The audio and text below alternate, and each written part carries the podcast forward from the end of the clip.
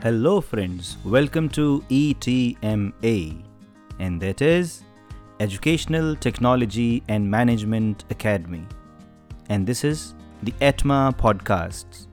You heard us in the first episode last year, and the last year is not that far even now. So, that new beginning that we did in 2022 is going to carry ahead a mission and a zeal to share learning in this 2023. We are sharing our best wishes with everyone who's listening to us and will listen in future from the whole ETMA community. We wish you a happy new year 2023. We are sure that we all will be together in learning and making new dimensions of learning come true. In this episode of Educational Technology and Management Academy podcasts, I'm Praveen we are going to introduce you to an educational journal published by Educational Technology and Management Academy, which was launched in 2022. The name of the journal is Education at ETMA. It has been awarded an EISSN 2583 3928.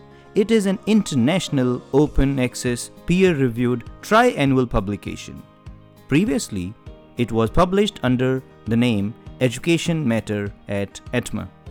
From 2022, it started to be published online under the name Education at ETMA for ISSN and extended the area of research and publication. The publication language of this journal is English. The journal is licensed under Attribution Share Alike 4.0 International. In terms of publication frequency, three issues per year, that is, in the month of February, June, and October, are published. The Education at ETMA Journal does not charge any author fee for manuscripts submitting, reviewing, or publication. The latest issue, which is published as Volume 1, Number 3, has many interesting and useful articles. Let me share some information about them. Dr. Ramesh Sharma has authored an editorial with the title Digital Innovations and Transformation in Education. Next article is by Fredrick Aila, who has written a paper on Managing a Growing Rejection List Lessons for Early Career Academics.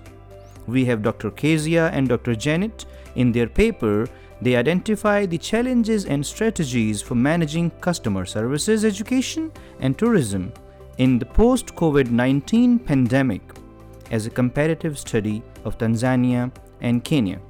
In the next paper, Professor S.P. Malhotra discussed the National Education Policy 2020 of the Government of India and how it needs to be implemented to resolve problems in the context of pedagogical approaches and assessment.